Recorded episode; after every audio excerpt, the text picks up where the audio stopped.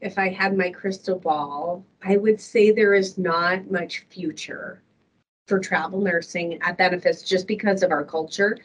Um, however, I think for healthcare, it's a great tool in your toolkit that you can utilize in those times of need and just evaluating when the responsible time is to utilize it and when not to part of the reason we can also be so creative and nimble with our practices is we're non-union and so i think that there's some organizations that have different limitations too um, and it's understandable and i, I think um, I also think it's a way of life for certain nurses. And so I hope for people who like that sense of adventure and that model um, that it's available, even if it's not something that we're going to utilize within our walls. Welcome to an A&M Healthcare Industry Group Human Capital and Workforce Management podcast series. Nurses were an integral part of the fight against the pandemic. Travel nursing became essential in some organizations as the pandemic pressures ease, we sat down with healthcare leaders to hear their perspectives on the future of travel nurses. Hello, and welcome to the Alvarez and Marsal Healthcare Industry Group Human Capital and Workforce Management Podcast. In this podcast series, we discuss the most pressing workforce issues facing healthcare leaders. I'm Bianca Briola, leader of the Healthcare Human Capital and Workforce Management Practice. I have to say, I've really been looking forward to this discussion, mostly because these are two of my favorite hospital administrators and leaders. Uh, and also, they have a very interesting story, and I can't wait for them to share their journey, their information, their organization with our listeners. We're joined by two leaders from Benefis Health System in Great Falls, Montana, Casey Buckingham, Senior Vice President of Human Resources and Rain Ginnity, Chief Nursing Officer and Hospital Chief Operating Officer. Casey and Rain, we're so excited to have you as our guests, uh, to have you offer your perspective on the future of travel nursing. Welcome to the show. Thank you for having us. All right, well, let's get started. As I mentioned, I, I'm really excited to chat with you both about Benefis. I've had the opportunity to work with both of you at Benefis several times, and I've always been struck by how unusual an organization Benefis is. Casey, can you tell us a little bit about Benefis and your role there? Sure. Um, Benefis Health System, uh, we are a system that has a continuum of different care. So, not just a hospital, but we also have a cancer center, we have a robust heart program, long term care services, as well as a couple other areas in outpatient services. So, we're really um, the hub for medical care in central Montana. We're located in Great Falls. Our employee population is about 3,400 and 900 of those are nurses. So um, a couple things that I think makes Benefis really unique is we are a not-for-profit. We're an independent um, organization and we have, from a workforce standpoint, we have a no layoff policy, which was definitely put to task during the beginning of COVID. And I think another thing that makes us unique since we're talking about traveling nursing is we did not have travelers in our organization after 2007 until recently. So I've been with the organization since August of 2007. And when I interviewed was when we exited our last travelers that we had in the organization that were in our long term care facility. So we've been traveler free up until the last couple of years with the pandemic. Um, so I think that makes us very unique from an employment model. That's definitely our preference. We've also shifted our providers to more of an employed model and have over 300 providers that are employed with us here at Benefis. Oh my goodness. So, three very interesting things that I'd like for us to talk about. So, let's make sure we touch upon all three items that you really pointed out as very unique attributes of of your workforce model. So, no travelers until recently, the no layoff policy, and then moving providers to an employment model. So, thank you for that introduction. Rain, you have a very interesting role as Chief Nursing Officer and a Chief Operating Officer. I can only imagine that the past few years has been incredibly challenging for someone in your role just based off of scope. What has the past few years looked like for you and Benefis? What did the pandemic look like?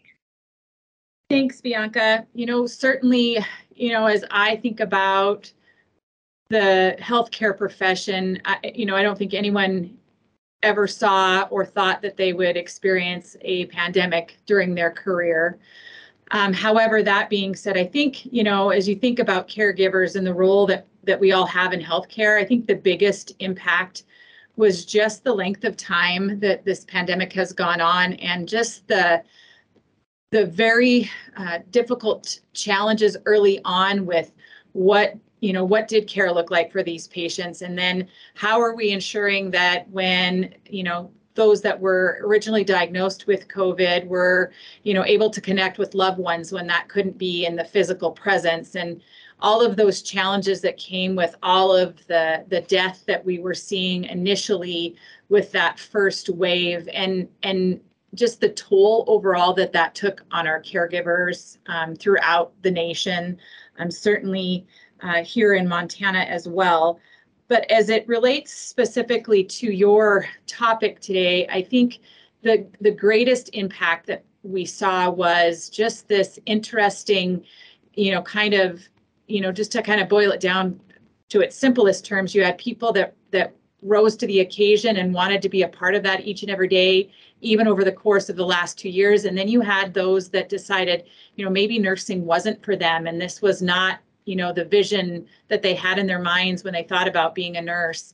So we saw in the workforce a lot of people reducing ftes stepping out of the workplace um, maybe even retiring early um, over the course of time. And then in addition to that you know as the demand for patient care has increased in the acute care settings we certainly then had that impact of not enough nurses to take care of the volumes that we were seeing. And so with that you that led us to really having a very stressed overworked um, burnt out um, just workforce just in general. And when you kind of add all of those things together it it has been an ongoing challenge that i think while the pandemic may be subsiding i think we're truly not even to the peak of the impact that we'll see on our caregivers.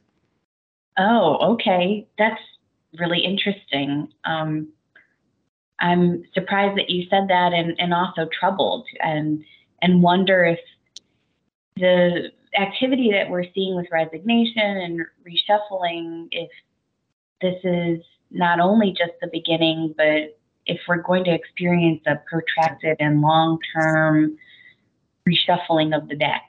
Um, so that's very fascinating.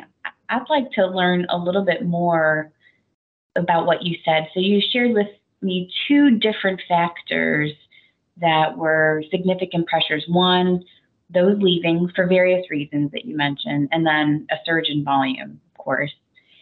Casey mentioned at the beginning of our conversation that up until the pandemic, you did not use any travelers. Can you tell me about the environment that Benefis was in that allowed you to operate without travelers? That's such an enviable position for many organizations that would love to be without the use of the most expensive labor type. You know, I think what I would say is we have just a, a culture of creativity here. Um, first of all, we are Medicare break even, which not many hospitals in the nation can say that. With that um, becomes kind of our challenge, right? You have to marry finance and quality of care together which is often something that as a nurse or as clinicians, you know, we don't learn about in school, but there is a fine balance there and those have to go hand in hand. And so when you think about that, I think it's important that um, you're always mindful. And so what we've done internally is a, a lot of education and have had a lot of dialogues with our bedside staff on the importance of the financial and the quality impact in healthcare. And so with that then becomes, you know, really the conversation of how do we make sure that we are taking really good care of our of our patients in our community and in our region. And how do we make sure we're taking really good care of the nurses who take care of those patients? And for us, when you think about um, some of the um, high cost uh, contracts that are associated with travelers, it became very easy for us to say, you know, we really want to make sure that we are recognizing the contributions of those individuals that are in our, living in our community and dedicated to Benefis Health System. And so we made it a priority to not have travelers so that we could look at creative ways, um, not only to ensure that we are um, you know, keeping those individuals in our health system working, but that we're rewarding them monetarily for their efforts and really focusing that internally. So when you think about some of the staffing challenges that then come with that, we have done multiple things like cross training across our health system. Casey mentioned that earlier. I mean, we are very lucky that I have an outpatient clinical practice right across the street, and those nurses that work over there are cross trained in the hospital. And vice versa. I have nurses that can go over and help in the outpatient setting, although that doesn't happen as often. But those nurses from outpatient, then, when we see increases in census, are able to come over and help resource at the bedside with nurses um, that are typically in those roles and competent to really help out um, to take care of the patients at the time. And so that is just one example of a way that we have just really used, you know, creative uh, ways to redeploy, if you will, nurses across the health system. Some of those may be in office settings to take care of patients when we need them you know that that is definitely one of the strategies that other organizations used during the pandemic but up until that time they they really didn't explore more of that job sharing that's probably not the right term but casey can you tell us a little bit more about the organization like how many staff members you employ um, and then also your market what are some of the other major employers in the area? That's more of my own curiosity to kind of help set some context. Sure, you bet. We have around 3,400 employees and 900 of them hold nursing license. We also, Bianca, are really careful when we're creating new positions really looking at does it require a nursing license or can it be other ancillary service um, criteria just because we want to make sure we're not taking our nurses from the bedside or presenting that as the only option. So that's another way that we really look at that. We do have a for profit smaller organization um, that's local here. And then we have an Air Force base, which that doesn't make a big difference to anybody unless you're in a town that has a military presence because of that we actually get some really great experienced employees in a variety of different fields that come work for our organization great falls is normally about a five year um, deployment for people and so we do have the benefit of having um, the air force base which also brings some diversity to our organization which is another a really great thing for us yeah, agreed. Thank you for answering that question. I've been to Great Falls. It's a wonderful town. I can see why you attract individuals to your organization. It's, it is a beautiful location. So let's chat a little bit more about the topic related to the future of travel nursing. I want to learn what happened, right? So so you had this practice, it's not a policy, but a practice to, to not utilize travelers or contingent workforce unless absolutely necessary. And that afforded you the opportunity to be travel-less for quite some time. But then the pandemic happened. Um, can you tell us about how your practice around contingent workforce change, Casey? And you don't have to limit it necessarily to nursing. If you use other uh, traveler or contingent labor, I'd love to hear about it. Perfect. Yeah. Well, I will tell you that during the pandemic, it kind of snuck up on us. And it snuck up on us because our state um, paid for it on our behalf. And so we had some state funding, we had FEMA, we had National Guard, and we had contingent workers that were coming in and helping us, and, and it, really appreciated it. We weren't paying the bill and we weren't seeing the bill. And so um, it's it I, that's why I would say they kind of came in disguise at first. We knew they were coming and we definitely needed the help and we had um, increased census. And so it was great to be onboarding fresh faces and people that were really coming in and helping our tired and wary um, workforce. And so really when we first started having contingent workers, we weren't footing the cost of it, um, which was very nice. And However, we knew that wasn't going to last forever and those funds were going to disappear very quickly. So we just made sure we had a really good strategy around what areas we were going to have traveling nurses. We also have respiratory therapists. Um, and have had a couple other areas, even in our critical access hospital as well. And so just keeping a very close eye on how many um, and extending contracts, what that was going to look like. And so when we did start getting, um, we converted the state contracts over to ours and started paying for those, um, but just being very conscientious on how many and for how long that we had.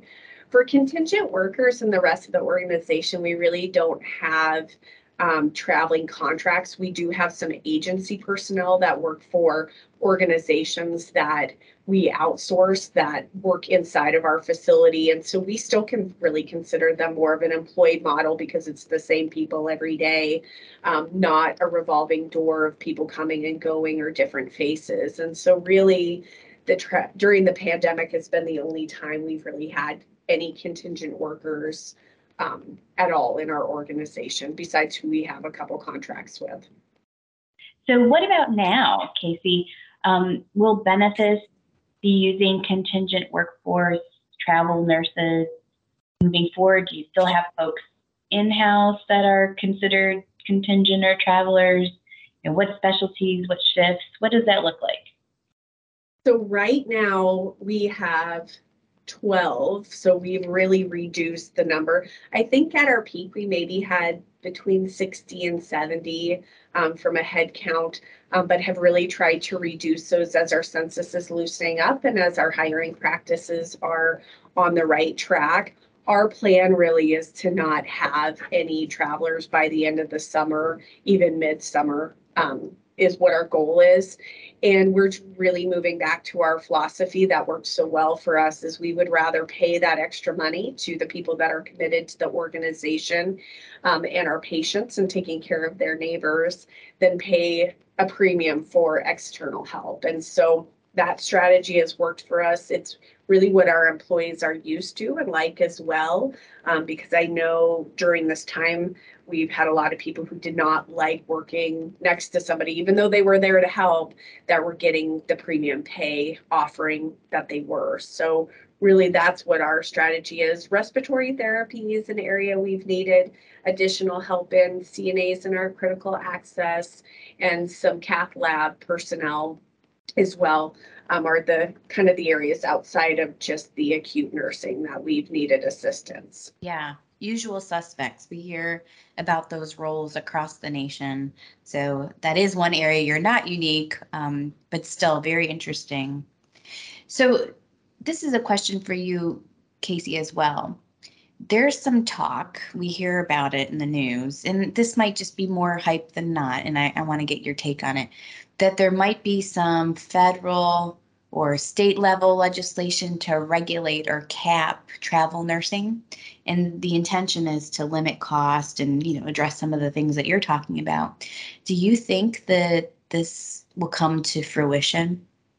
So I can only speculate. My my thinking is it, it, it will not because organizations and travel companies still have to it's a supply and demand setting. And so i mean it's really no different than some other things like gas prices. And i, I just i don't see price fixing from a compensation standpoint happening um, just because there's areas travel nurses would like to go that probably um, just with supply and demand, even when the market's more steady with nursing license and not having as many shortages, I, I just don't see that happening. It's interesting to watch. I think the most important thing for us is that the misinformation is that all organizations or nursing wages are being capped and not just with travel companies. And so that's part of I think just mis- misinformation and an understanding on um, employees' parts where they think that we're actually capping those wages on an employment model, which we're not. Um, so it, it is, it's interesting to hear the buzz out there, and it's then interesting to hear the rumors associated with the buzz. Yeah, you know, you're using the term misinformation, and that resonates with me. We had a conversation with an executive of a travel nursing agency, and he spoke to misinformation as well, and very similar in concept to what you just shared that there's this misconception that um, travel agencies and organizations are driving up wages. Um, and he educated us a little bit about the supply and demand and how the nursing travelers they really can help support those wages and what they're asking for as well as where they're willing to go. So there's a lot more that the public doesn't necessarily see and you as a consumer of travel nurses you also can educate us a little bit. So that's very helpful. So rain big question from you for you Casey had mentioned that there's this investment that Benefis is making in existing staff, right? So keep them happy so that they don't leave or that they feel engaged, that they're more willing to um, take part in the journey of the organization. And you would rather invest in that staff than, for example, bring in contingent workforce. She also mentioned that maybe some of the staff wasn't really excited about working side by side next to contingent laborers. Can you kind of suss that out a little bit? Talk to us a little bit about what you heard from your nursing staff and other staff about having contingent workforce and travelers at Benefis.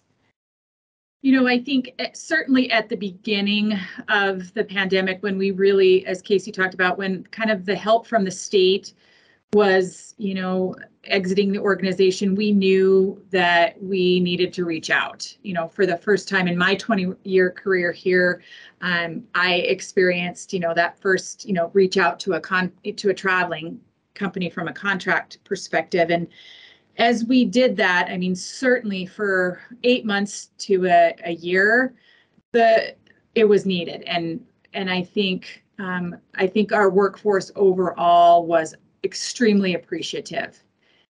Over time, as I think we got, I, I don't know if you could ever get used to the pandemic, but as we learned more and we understood how to care for these patients, and we were able to really develop kind of strong plans of care and standards of care around COVID. Um, that is when I think the discussion shifted a little bit as we saw maybe some of our volumes still very high, but not, you know, stabilize a little bit. Conversation shifted more to, gosh, you know, I'm still having to work as an employee of Benefis. I'm still having to work more you know what is what is my benefit? What is what is out there for me? And those are very fair questions.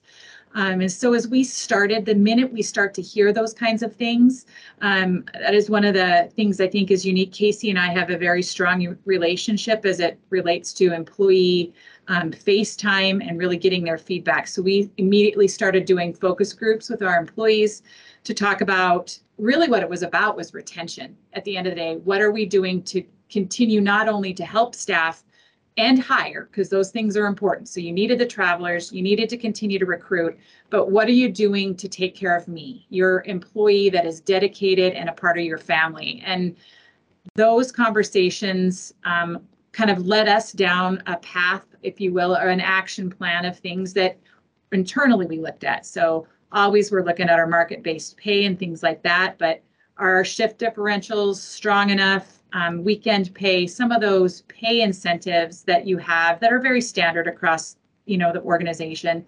But I think the one that really ended up coming to fruition for us as it relates directly to pay is a concept of triple time. And so essentially the idea was eh, as employees internally are picking up an extra shift each pay period, if by their choice or extra shifts plural, because some do that. That first shift is paid out to them at a triple time wage. Um, and that was very much a grassroots um, suggestion by our employees that we were able to implement that um, made them feel heard, made them feel like, and made them feel like they were appreciated for the extra work that they're doing as it relates to that compensation comparison to travelers. Okay, so I have questions about triple time because this is interesting and I haven't heard anyone use the triple time term yet. Is it still in effect? Yes. And is it the intention that this will be the policy or program moving forward, or do you have plans of sunsetting eventually? So it's a great question because that will take you right back to where I started when with it's a balance between our our clinical team and quality and outcomes and finance. And so as we developed that plan, we do so in partnership with finance. Mhm. So at the time when it was developed, there were three or four indicators, if you will, that have to be met when that would then sunset. So those indicators kind of very broadly are back to a budgeted census. So not seeing the extreme volumes that we're seeing today um, that our units, you know, we all have a budgeted average daily census or an area where we'd like to see our staffing on average. When our units are back to those kind of budgeted average numbers, then the triple time would sunset. So those are just a couple of the metrics, if you will, that we put in place when this was rolled out um, to determine when it would in fact be sunsetted. You know, you're you're speaking in a way that reminds me why your organization is one of my favorites is that discipline and rigor and really using uh, data to make operational decisions. This is a perfect, perfect example. Um, so very, very impressive, and and one that we would recommend, right? Is is having these clear timelines and toll gates to follow in order to sunset a policy. So I guess my question for you is was this communicated to the staff more broadly? So do they know what the future of that process and, and program will be? It was, and you know, when when we did that, we boldly communicated it to all employees, those impacted and not impacted, um, for a number of reasons. One, we have also a culture of transparency. Um, two, you know, as a as a health system, when you you don't serve, we survive because we have a great team. And it's important that I think every employee in our health system knows what we're doing to take care of our employees. And so in that communication, we did share with them what those kind of metrics were that would allow us then to sunset this practice. That's so impressive. I I've always really admired the approach that your leadership team has taken for this type of work. So um, well done. I guess I have a question for both of you now. I'd like to hear from both of you, and maybe we start with you, Casey. Get out your crystal ball. The question of the hour, what I've been asking all of the leaders and experts for this particular episode is what does the future of travel nursing look like? What do you think? Well, here at Benefis, if I had my crystal ball, I would say there is not much future for travel nursing at Benefis just because of our culture. Um, however, I think for healthcare, it's a great tool in your toolkit that you can utilize in those times of need and just evaluating when the responsible time is to utilize it and when not to. Part of the reason we can also be so creative and nimble with our practices is we're non-union. And so i think that there's some organizations that have different limitations too um, and it's understandable. And i, I think um, i also think it's a way of life for certain nurses. And so i hope for people who like that sense of adventure and that model um, that it's available even if it's not something that we're going to utilize within our walls so that's that's my crystal ball. I mean, I'm hoping that this might be the one and only time I've had an experience with travel companies. We've had a really great partnership um, with the group that we're working with. And so I think we had a positive experience, even though it's not where we want to be from a from a model standpoint. But I do, I think there is a future and I think it's a good tool for people who need resources, especially when there's workforce shortages. Rain, how about you, from your perspective, being boots on the ground in operations for nursing? What does the future of travel nursing look like for you? What do you what do you think is going to happen to the industry?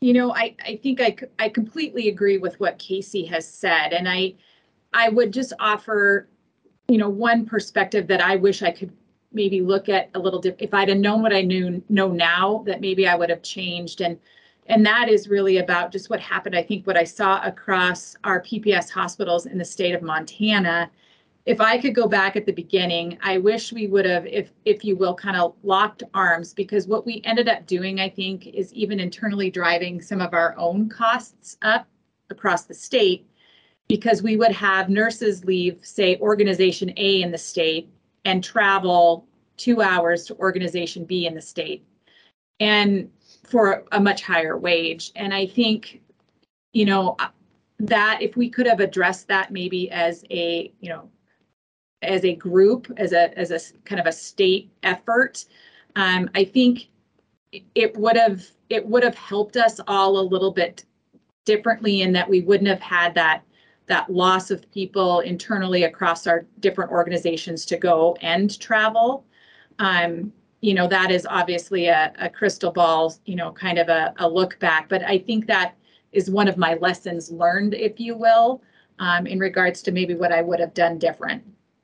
Mm, that's that's very interesting. And yes, some states were more organized than others, but I think that unanimously folks would agree that there was a fear a flurry of unnecessary competition created, particularly in the beginning of the pandemic, that really caused both supply issues and generated increased costs that now we are trying very hard to pull back, but it's been challenging. You know, once you go so far, it's difficult to go back.